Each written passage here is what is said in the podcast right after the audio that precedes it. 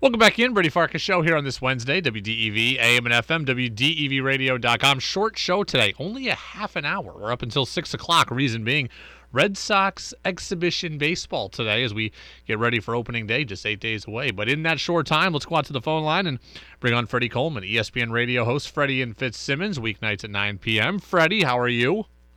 I'm good, but even though it's short, it's going to be sweet when you and I get together, my friend. Certainly is going to be sweet. Let's talk a little UVM hoops because I got to tell you, I'm catching a lot of strays up here, Freddie.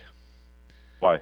Because I want UVM to grow as a program. And a lot of people okay. here are just happy about UVM getting to the tournament and getting run uh-huh. out of the gym and I'm not happy okay. with that. Now, look, I acknowledge this year's season was a success. Anytime you get to the tournament, that is a success. But I don't believe yeah. it's a step forward when I've seen this team win 28 games and now they win 23. When I've seen this team get a 13 seed and now they get a 15 seed. And I've seen this team lose by four in the tournament and now they lose by 17. I think we can acknowledge it's a good season without having set the program forward. And people are telling me I'm just not appreciative enough. Well, I don't hate it what you're thinking, and I wonder how much of this Brady has to do with the fact that we've seen other mid-major teams have deep runs in the tournament. Where you see St. Peter's last year, the 15th seed, yeah. they get to the Elite Eight, for example. FDU is a 16th seed, they take down Purdue in this year's tournament. Florida Atlantic from a mid-major conference, even though Conference USA is better than the America East, what they've been able to do get the Sweet 16 under Dusty May their head coach. So I don't hate that thought process because you always want the best for people and programs that you're around. And we know what kind of culture and championship success that Vermont has had. So yeah, why not aim a little bit higher? I want to aim a little bit higher. So I don't hate that from you at all. You know, I and I appreciate that. I, and I'm not asking for the moon. I'm not asking for them for them to become Butler or Wichita State or Gonzaga. I'm asking for the program right. to reach its ceiling. And what I think the ceiling is is play well enough in the non-conference to get consistently mm-hmm. a 13 seed, maybe a 12 once in a blue moon, and be in a position to win a game in the tournament, not get run out of the gym like they did Friday against Marquette. I don't think that's too much to ask. I'm asking them to go a little bit further than they've gone right now. Well, I think part of the deal with Vermont probably not going as far as they can or getting a little bit to your standards and expectations – that you have is that when you build that kind of program that they built, there are going to be plenty of teams in power conferences that don't want to play you because they don't want to get embarrassed. So a lot of Big East teams, ACC teams, a lot of even Atlantic 10 teams that are looking for an NCAA tournament berth in major big conferences. You play a team like Vermont and you have a loss in your schedule that hurts the ego and the pride of the program. So I think a lot of that has to do with the fact that not a lot of top teams in power conferences are going to schedule them because if Vermont beats you, that helps Vermont more than that helps you, even if they win their conference or get into the NCAA tournament. Freddie, I don't want to drag you into the into the Burlington, uh, you know, cesspool scene here, but I'll let you behind the scenes a little bit. There, you know, there were some allegations against some people in the UVM program a couple of years ago, and uh, allegations that are out there publicly that the school may have covered up or you know mis- misrepresented. As a result of those, there is the thought to some that John Becker is kind of radioactive in the hiring market anywhere but here. He's kind of safe here and not a candidate yeah. anywhere else. I don't know if that's really true, but I'll just play it as if he isn't radioactive everywhere else. Do you see him being a, a, a, a fit at a place like Providence? Man, that's going to be a tough sell because we know what he's been able to do, and I don't doubt that John Becker would not be able to succeed at that kind of level in the Big East Conference. But I think Providence is now at a level that if you're going to replace Ed Cooley, it's got to be with a splash name. And if John Becker's from Providence or in that Rhode Island area, then it's an easier sell. It was definitely easier sell for Ed Cooley because he had success at Fairfield. He was a native of Providence. He called that his dream job. And then look what he did once he got there, winning the Big East regular season championship one year and then going to the Sweet 16 another year and winning the conference tournament another year. So I don't know if that's radioactive regarding him. I just think a program like Providence and a power conference, they're looking for more of a splash name or splash assistant name more than somebody's had that kind of success, even in a small market like Burlington, Vermont, why John Becker's been able to do it at the Catamounts. Freddie Coleman, ESPN Radio, Freddie and Fitzsimmons, weeknights 9 p.m. Let's transition over to the Patriots. Um, I don't know what to make of what the Patriots have done. They they signed Juju Smith Schuster and Mike Gesicki. I guess I could say they're lukewarmly better, possibly, than with Jakobi Meyers and Jonnu Smith, but defensively they lose Devin McCourty. They're changing positions for Jalen Mills. I feel like it's a lot of just kind of lateral stuff for the Pats right now. Yeah, um, it's funny you mentioned that because I was talking about this with Ian Fitzsimmons last night before we went on the air, and we had the same question that you have what is going on with the New England Patriots. And my answer is they're still trying to win the Bill Belichick way. And it's like they're trying to go against everything that has happened in the NFL and what's going on in modern football. That you have to have those kind of dudes that people are threatened by on the outside, or have that kind of quarterback that people are threatened by at that position. And right now, the Patriots don't have that. They don't have that one offensive player, whether it's a tight end, a running back, quarterback, a wide receiver, that opposing defenses look at and they say, oh, yeah, we don't stop that guy. It's going to be a problem for us. They're trying to continue to do this by committee. And you can do that, but you need somebody front and center that's going to lead the way that everybody fears. And any team that's a contending team in the AFC has that one person that everybody fears. We know about Kansas with Patrick Mahomes. We know about Buffalo with Josh Allen. We now know with Jacksonville with Trevor Lawrence. And if the Denver Broncos can figure it out, they may have that guy Russell Wilson.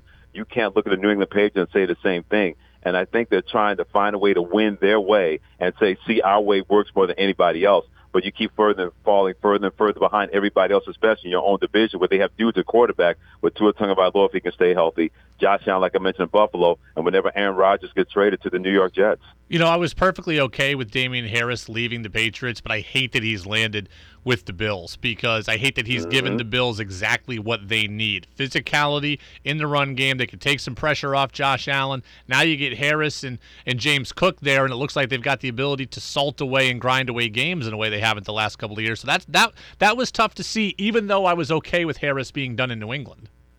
Yeah, it's okay for him to be done in New England, but you're exactly right, Brady, because the Buffalo Bills, if they didn't figure it out last year, they definitely figured it out after losing the Cincinnati Bengals that you can't have your best running back be your quarterback. He can make plays in the running game, but he can't be your best running back and impose his will because they will hit that out of the league no matter how big you are when it comes to Josh Allen. But if you're the Patriots, you lose a Damien Harris that his shelf life was over as far as that goes. So what are you going to do to replace him? And who? It, it can't be a hope and wish plan. And it seems right now, Brady, that's what it is with New England, that they're hoping and wishing that they get different players and play the Patriot way. They'll be able to figure that out. That's a very, very difficult line of thinking to think that's going to work in a post-Tom Brady world that the Patriots are now going into year four in dealing with that. Let's talk about the Celtics now. Celtics beat the Kings yesterday. Good win for them. Still in second place yeah. in the Eastern Conference. This Jaylen Brown stuff is kind of odd, right? Like Jaylen Brown's talking to the New York Times yesterday. He's talking to the Ringer. He's saying I'll be in Boston, you know, but it depends on how long they want me. I don't know what the future is like. Is this just Jaylen being kind of a deep thinker? Has the team deeply offended him? Is he being overly sensitive? What do you make of the Jaylen Brown Celtics relationship? Yes, all of the above. Yeah. I'll be completely honest with you because I don't think anything Brady is off the table with any player because Jaylen Brown, he is very comfortable where he is. He doesn't want to be that kind of Batman, Batman because he loves playing with Jayson Tatum and vice versa. So that's not the issue. It's not like a Kobe Bryant, Shaquille O'Neal situation involving both of those guys with the Boston Celtics.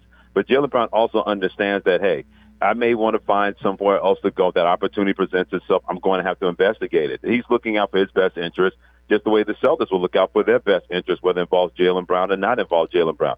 So that's his way of bringing reality to the party. And I know a lot of people don't want to hear that. They want to say, why would Jaylen Brown want to leave here? Well, plenty of people may not want to, may outlive their situation or may outlast where they are and they want to go somewhere else. I'm not saying that's the case with Jaylen Brown, but I don't think anybody should take him to task and say, hey, anything can change tomorrow. They may want to bring somebody else in, and I'm going to be that trade piece, or I may want to go somewhere else. He just brought reality to the table, and a lot of people were not prepared for it and did not expect it from somebody who always thinks things through and looks at the total landscape of anything going on, whether it's in the professional space playing basketball or in the personal space when it comes to his life. Given the propensity we know of NBA players to try to force trades. How is how imperative is it for the Celtics or how urgent is it for them to just win the title this year? Because if they fall short, I could see Jaylen Brown trying to do just that. I don't know if I see Jaylen Brown trying to do just that. If he does it, Brady, I could see it maybe behind the scenes. It yep. won't be in yep, a fair. public forum. It won't be a public demonstration. So your point is valid when it comes to something like that. But I also think this, and I've always believed this more than ever before, where every season winning a championship is a second by second proposition. You can get to the finals one year, but there are no guarantees back there and win it. What happened to Boston Celtics last year? How many times we looked at so many different teams and man, they're ready to be a championship team, and then that window closes because the NBA and the NFL and Major League Baseball and the NHL they're second by second, where you can be on the top of the mountain one year, and then the next you got to rebuild all over again, whether you want to or not. So I don't know if it's imperative to win a championship this year. I always think that if you believe you can win a championship, it's imperative you win it that year because there are no guarantees you're going to get back to play for a championship the next season. Freddie, how fun was it last night to scroll Twitter about 10 o'clock and see everybody talking about baseball? Man, how fantastic the World Baseball Classic! And awesome. believe me, I, I've yeah, I've always been a fan of it anyway. Always loved these kind of Ryder Cup, World Cup style events, and I think that's been sorely needed in Major League Baseball. But then you have the best of the best and teammates playing against teammates and having that situation. Mike Trout's at the plate and Shohei Ohtani, and he's doing his thing with the stick and also on the mound. It's a 3-2 count. Then he throws that frisbee slider to win the championship for Japan and one of the great pitches that we've seen in a situation like that. But I also believe this it's another case why Shohei Ohtani is not going to be at the Angels after 2023 because this is the first time he's had a chance to play for something like this, Brady, on American soil. And he was able to raise up and rise up to the moment. So if it doesn't happen for the Angels getting the playoffs this year, why would he want to stay when there are other situations where he can go and play in that kind of stage and really extend his name even further and further, not just across the landscape of American baseball, but across the worldwide stage, being that kind of celebrity that he already is right now. Freddie Coleman, Freddie and Fitzsimmons. Freddie, we'll talk next week. We'll be a day away from opening day. Yeah, I can't wait. Uh, that's always one of my favorite days. Major League Baseball opening day, and it's going to be great weather. We got an early spring in the Northeast and the New England area. Man, let's get it going. Let's go when it comes to Major League Baseball, my brother. Can't wait for it. Freddie, we'll talk next week. Sounds good, Brady. Have a good one, my man.